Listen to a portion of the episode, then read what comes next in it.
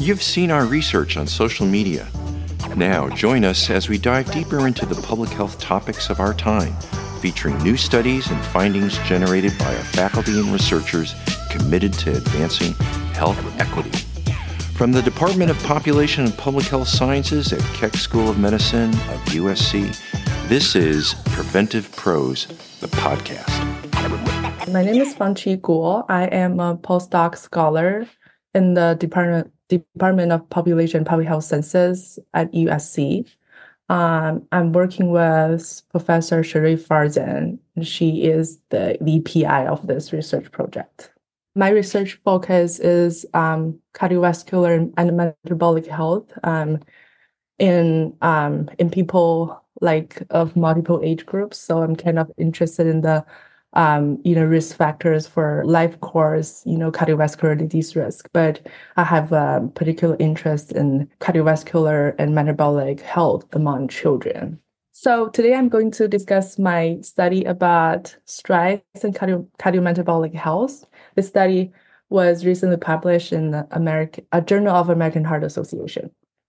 So um, this study focuses on the long-term effect of stress in childhood and its long-term effect on cardiovascular and metabolic health in adulthood. Um, so cardiovascular and metabolic diseases are a group of diseases you can think of diabetes, heart diseases.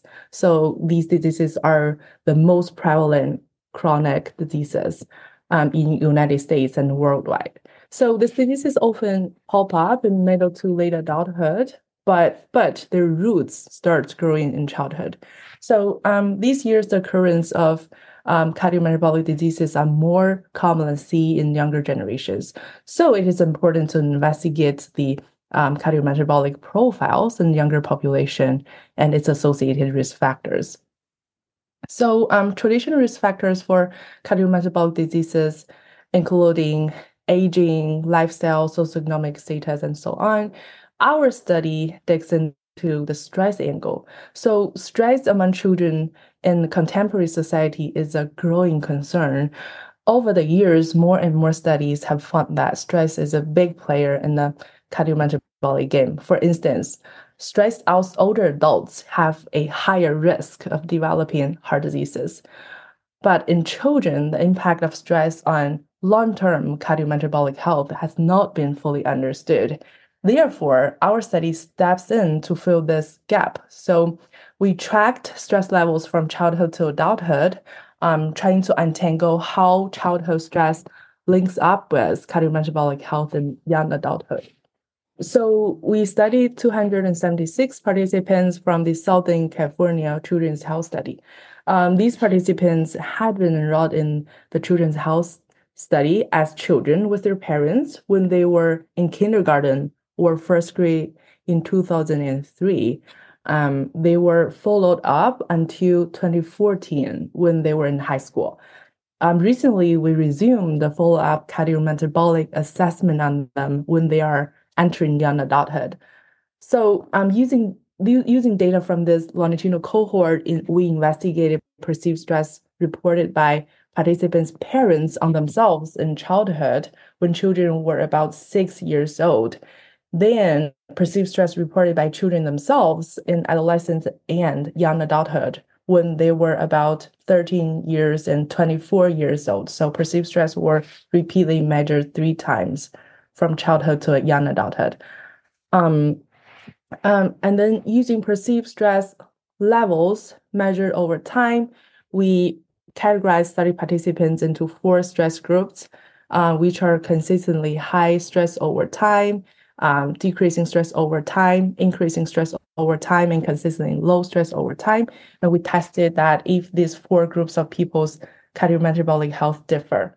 The tool we use to measure perceived stress is it's called perceived stress scale. So this is um, easy to use, um, self self uh, administered questionnaire that it is available online. So the four item version um, um, can be finished within one minute. So it's really an easy to use tool. And then, so the questionnaires evaluate participants' ability to control the difficulties in their life. So, for example, the questions are like, in the last month, how often have you felt that you were unable to control the important things in your life? So and then um, so and then um, the participants responded to each question on a five point scale. So zero means never and four means very often. So and then we um, um, sum the you know the answers up and then um, you know the participants finally get a final score so higher scores indicate more perceived stress. Our study is a follow-up assessment of children's health study. So study participants were um, recruited when they were about six years old from eight Southern California communities. So I, I want to say our um, sample is a um, representative sample of Southern California. So um, among the 276 participants, we have half female, um, 62% whites, and about half Hispanic. So um, our study found that childhood perceived stress is an import, important contributor to the risk of cardiometabolic diseases. Um, but many other risk factors may, may also influence the development of cardiometabolic diseases. So, for example, um, we we all may have known that as we age, the risk for cardiometabolic diseases increase. Age is a big contributor. Um, in addition to that, so some demographic factors such as men, Black race, Hispanic ethnicity, and people with lower socioeconomic status um, all have higher risk for cardiometabolic diseases compared to their counterpart. So, and these factors were all adjusted in our analysis. In this study, we found that individuals with consistently high perceived stress from childhood to adulthood are associated with higher risk for cardiometabolic diseases in adulthood. Um, this risk including higher risk for obesity, higher perceived, higher percent fat, higher blood pressure, and worse vascular health compared with children with consistently low perceived stress. So the big goal of our research is to contribute to early life cardiometabolic disease prevention. Our study has highlighted a key connection between childhood stress and the long-term risk for cardiometabolic diseases.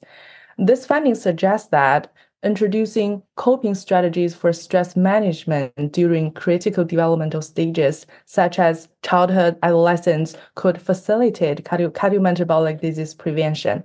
To clinical settings, we advocate for an improvement in early screening for stress among children.